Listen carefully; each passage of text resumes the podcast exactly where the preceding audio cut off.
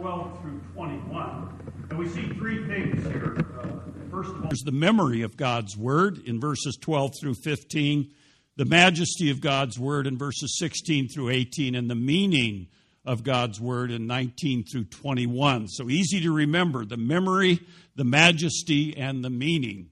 If you go away from here, if you only remember that related to this paragraph, these few paragraphs, uh, you will have nailed down some of what Peter is conveying to us. But we come to the memory of God's word in verses 12 through 15. Let me read verses 12 through 15 for you. Therefore, I will always be ready to remind you of these things. Uh, when he says therefore, we have to look in the context to see why he says therefore. It's in light of the context of the material that has gone before. And we've looked at that over several weeks in chapter 1, verses 1 through 11. And we know that he has encouraged us, he has told us to be diligent to develop these qualities, these eight qualities, or seven, as they're added to our faith and verses 5 through 7. He says, For this reason also, applying all diligence in your faith, supply moral excellence, in your moral excellence, knowledge, in your knowledge, self control, in your self control, perseverance, in your perseverance, godliness, and in your godliness, brotherly kindness, and in your brotherly kindness, love. And those are these things that he's talking about. Now, back to verse 12. Therefore, in light of what I've said before, I will always be ready to remind you of these things, even though you already know them and have been established in the truth which is present with you. I consider it right, as long as I am in this earthly dwelling, to stir you up by way of reminder, knowing that the laying aside of my earthly dwelling is imminent, as also our Lord Jesus Christ has made clear to me. And I will also be diligent that at any time after my departure, you will be able to call these things to mind. Uh, if you were listening carefully and looking at your copy of Scripture, it may have been uh, translated a little differently, but three times in these four verses, he has told us to remember, basically to remind us, to refresh our memory, and to remember the important job of uh, anybody who proclaims the truth of God's Word.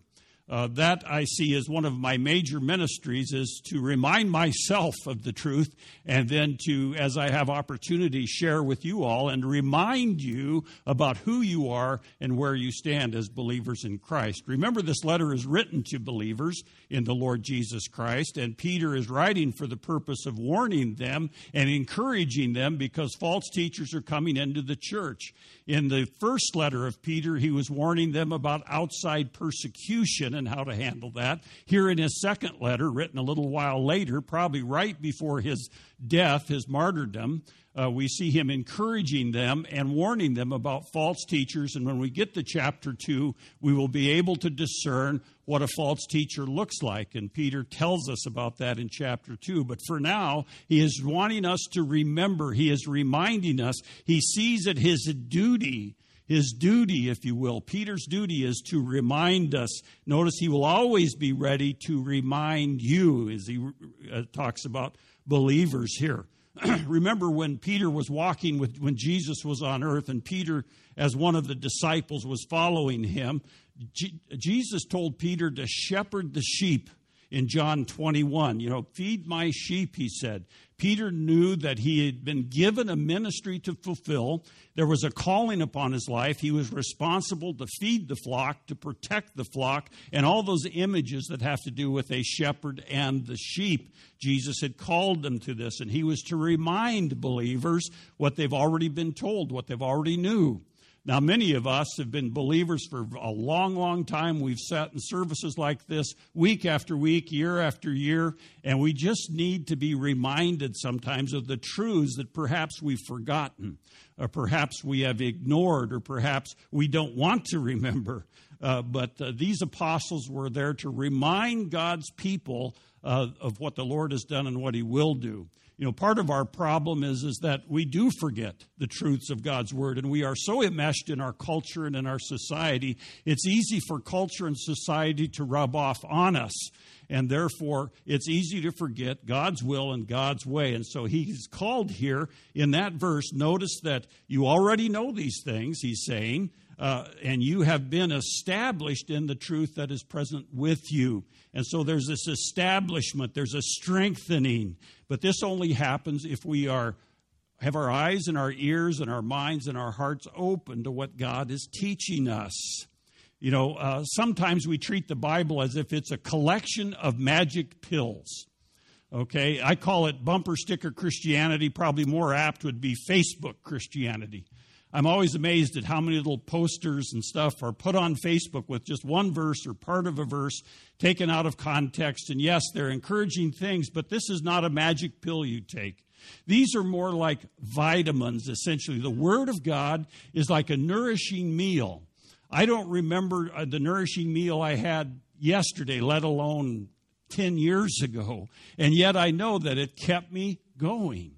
And that's the idea here. We, you may take vitamins or uh, supplements with, uh, with your daily regimen, and it doesn't suddenly give you a shot of energy. Uh, it's over time that it keeps you healthy. And Peter prescribes here that we have this ongoing uh, reminder and strengthening and establishing in the Word of God.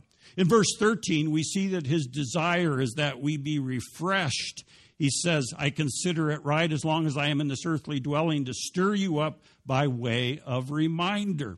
Some of your translations uh, may have, in earthly dwelling, may have translated it in this tent.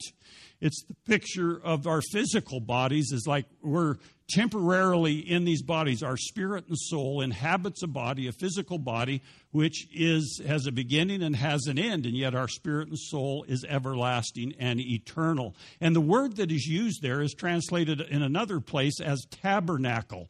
It talks about Jesus Christ inhabiting his earthly body as a tabernacle. And if you think of the Old Testament picture of the tabernacle, what was it? In Israel, they took this tabernacle as they traveled in the Exodus, and that's where the Shekinah glory, that's where God dwelt.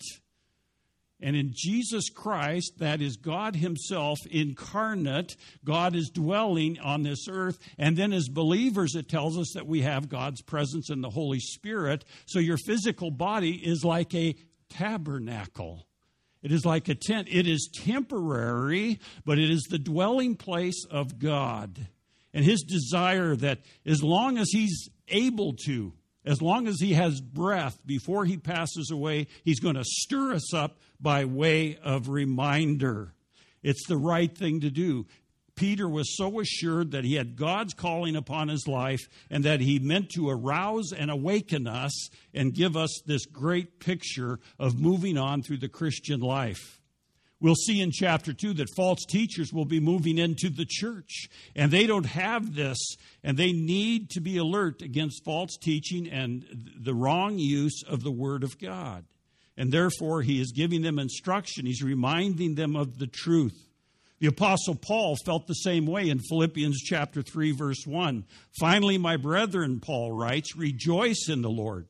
For, for me to write the same things to you is not tedious, but for you it is safe. It is wise for us to be constantly reminded of things we think we've known clear from Sunday school when we were four years old to this day, but it is good to be reminded of the truth of God's Word. Uh, we need to allow God to stir us up and to keep us growing. Uh, there's a story, I'm not sure if it's apocryphal or not, but it makes a good story about during World War II, there were some uh, Marines on an island in the South Pacific, and one of the locals, one of the South uh, Pacific Islanders, uh, proudly showed a Marine his Bible during the war. And the soldier replied, the Marine replied, Well, we've, back in America, we've outgrown that kind of thing right now.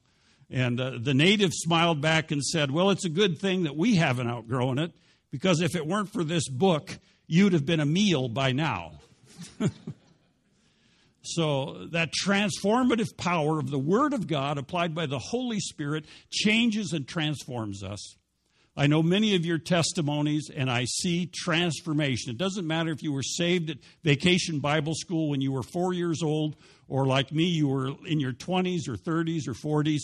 There is always the transformative power, the miraculous working of God. And it was Peter's desire, not only his duty, but his desire to refresh our memories about that. And then, thirdly, in verses 14 and 15, Peter talks about his death more specifically, and he wants us to remember in verse 14, he says, Knowing that the laying aside of my earthly dwelling is imminent, as also our Lord Jesus Christ has made clear to me. Of course, scholars argue how did Peter know this?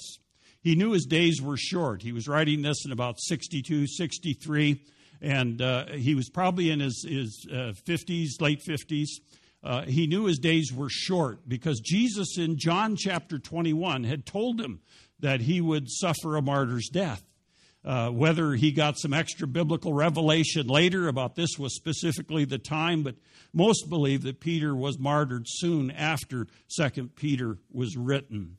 But in verse 15, he tells us that I will be diligent that at any time after my departure that you will be able to call these things to mind again we get this this concept and this exhortation to remember remember remember and it's, it's wrapped up in that word to be diligent in verse 15, which means to be careful, to endeavor, to be diligent to do something, to be zealous.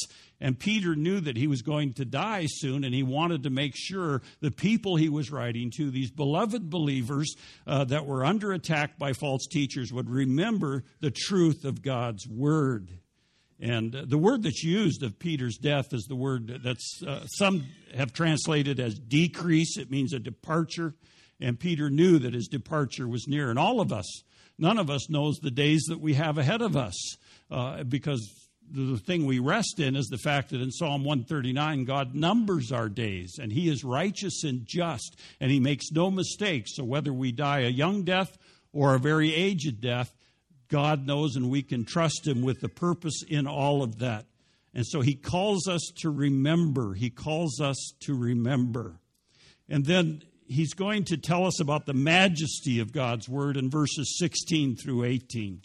First of all, Christ's majesty was seen. Look at verse 16 with me. For we did not follow clear, uh, cleverly disguised tales or devised tales when we were made known to you the power and coming of our Lord Jesus Christ, but we were eyewitnesses of his majesty, the majesty of God's word and the majesty of the God of the word. And it goes back, what he's going to reflect on in verses 16 through 18 is on the Mount of Transfiguration, where Jesus' appearance was changed, and Peter and John and the other one, they were, they were beheld his majesty. And it was a promise of this coming again of the Lord Jesus Christ. And he's calling upon them to remember. Remember, God reveals himself in three ways. In Romans, it tells us that God reveals himself through his creation.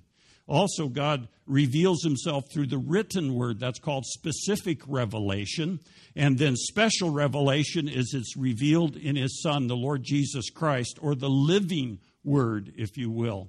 And so Peter is telling us that we are to know that Christ's majesty was seen. He didn't make up, the apostles didn't make up this whole account, but they were there. For we did not follow cleverly devised tales when we made known to you the power and coming of our Lord Jesus Christ, but we were eyewitnesses of his majesty. In verses 17 through 18, it was spoken of. For when, when we, he received honor and glory from God the Father, such an utterance as this was made by, to him by the majestic glory. This is my beloved Son in whom I am well pleased. And we ourselves heard this utterance made from heaven when we were with him on the holy mountain. Talking about the transfiguration, when God the Father uttered those words and they heard his voice, this is my beloved Son in whom I'm well pleased. And if you were listening as Bill read that account out of Matthew, it said, Listen to him. It didn't just simply say, See him. It said, Listen to him. His words, he is the word, the Logos. It is important to listen. And this was uh, Peter's exhortation uh, is his desire to communicate the true majesty of the Lord Jesus Christ and that we are looking forward to his second coming. And as we partake of the Lord's Supper here in a few minutes, Jesus said to remember him. Do this in remembrance of me, he said. So it's a memorial time where we look back and we look at our present lives and we anticipate glory in the future and we remember what Jesus Christ has done for us.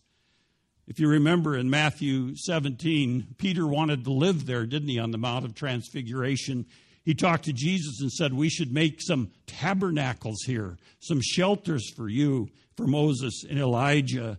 And Jesus didn't allow him to do that because the time was not right. We still look forward to that tabernacling or living with Jesus as our Savior. And so the memory and the majesty and then the meaning of God's word in verses 19 through 21. Let me read those for you. So we have the prophetic word made more sure, to which you do well to pay attention as to a lamp shining in a dark place, until the day dawns and the morning star arises in your hearts. But know this first of all that no prophecy of Scripture is a matter of one's own interpretation, for no prophecy was ever made by an act of the human will but men moved by the Holy Spirit spoke from God.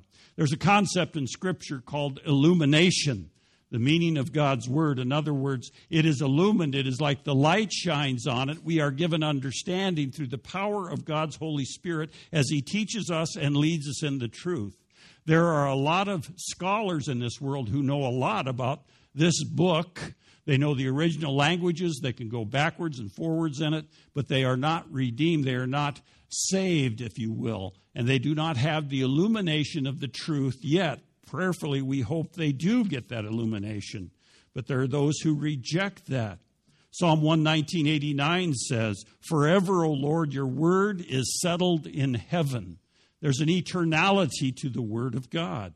The prophets foretold the Messiah's coming when you think of the Old Testament. In the context, remember, Peter is writing to a people who had the Old Testament and maybe some portions of the New Testament, what we call the New Testament, but they didn't have the completed canon or the compilation of the Word of God, all these 66 books.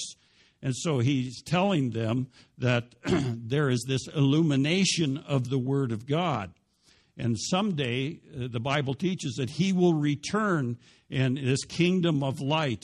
Now, the morning star is uh, technically, uh, literally, Venus that comes up early in the morning, or we see it, it's visualized there. But yet, Jesus Christ is that morning star, that there is a new day coming. When you accepted Christ as Savior, if you have done that, you have a new life. You are no longer who you used to be. You are changed and transformed. You may look the same, you may feel the same in a lot of respects, do some of the same things, and yet you are a creature in Christ.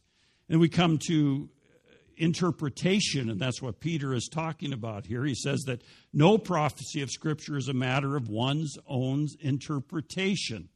Now, there's much confusion out there because uh, many people will say, well, that's just your interpretation. Uh, God's word is designed as such is that there is one interpretation and many applications. Now, there are portions of Scripture which might be hard to understand, and we may come to a conclusion on them, but that may change over time as we are further illuminated by the Holy Spirit. That's why Bible study is a lifelong pursuit as we gain more knowledge, as God teaches us more, we learn more. But there is one interpretation and many applications. And so sometimes we hear interpretations which do not match the Word of God. They would not be accurate interpretations. Uh, the Spirit gave the Word, and only the Spirit can teach the Word and interpret it accurately. Jesus confirmed this in the Gospel of John, chapter 16, verse 13. However, when He, the Spirit of truth, has come, He will guide you into all truth, for He will not speak on His own authority, but whatever He hears, He will speak, and He will tell you things to come. Now, some have taken this verse and said that uh, uh, only the priest can interpret the word. You laity people, you can't.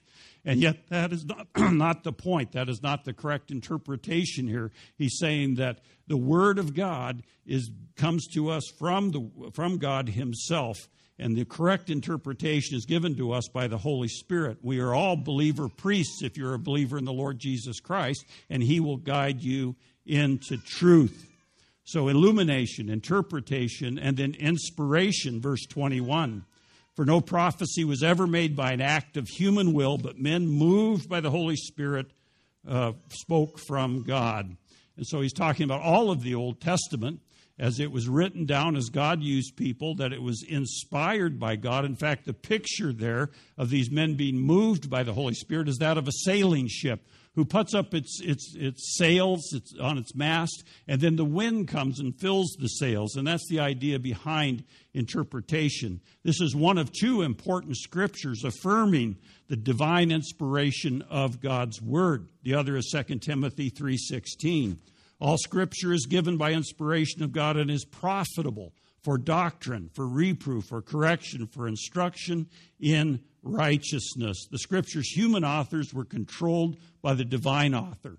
Now, there's debate about how the inspiration worked, but we know that God, from the evidence we have here, worked through the personalities and through the, through the uh, grammar and syntax and the vocabulary of the writers. That's why, if you were to go and, and learn Greek, you would be taught what's called baby Greek your first semester, and where you would go would be the Gospel of John because John's Greek is very simple. His vocabulary is very simple and easy to use. And you wouldn't get to Romans until much later in your Greek language training because Romans is very complex. Paul was very complex in how he used language.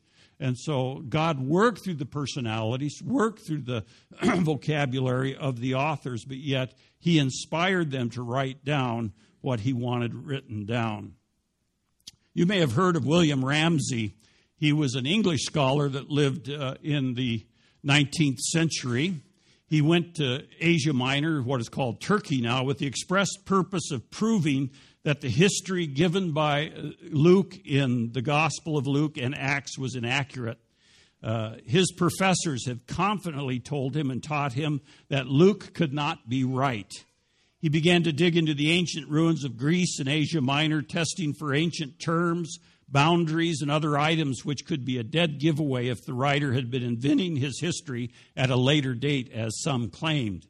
To his amazement, Ramsay found that the New Testament scriptures were accurate to the tiniest detail so convincing was the evidence that Ramsay eventually became a Christian and a great biblical scholar because of this. The divine inspiration of Scripture means that it is inerrant and authoritative, it is without error. So, first of all, God gave His Word to us. He illumines it through the power of His Spirit. He gives us the, the uh, tools and the guidance for right interpretation of a passage. And that as we recognize the divine inspiration, that it was not written by men and their ideas, but God moved human authors to write the words that He wanted recorded. The Bible is God breathed. And so when I think about Peter's concern that we remember, we remember, he knows it's human nature to forget important things.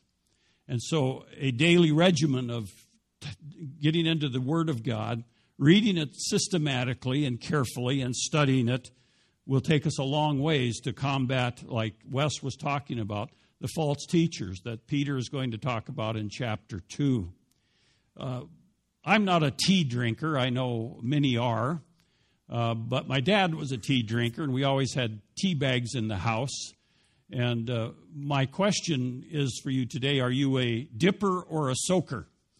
You know, some people take a tea bag and, and uh, they just bounce it in and out of the hot water, and others just throw the tea bag. When I have tea, I just throw the tea bag in and leave it there. But uh, are you a dipper or a soaker? You know, if you want weak tea, you dip it and then you take it out. But if you want strong tea, you throw the bag in and you let it soak in that hot water. What is the process? Well, it's the same for the Christian life.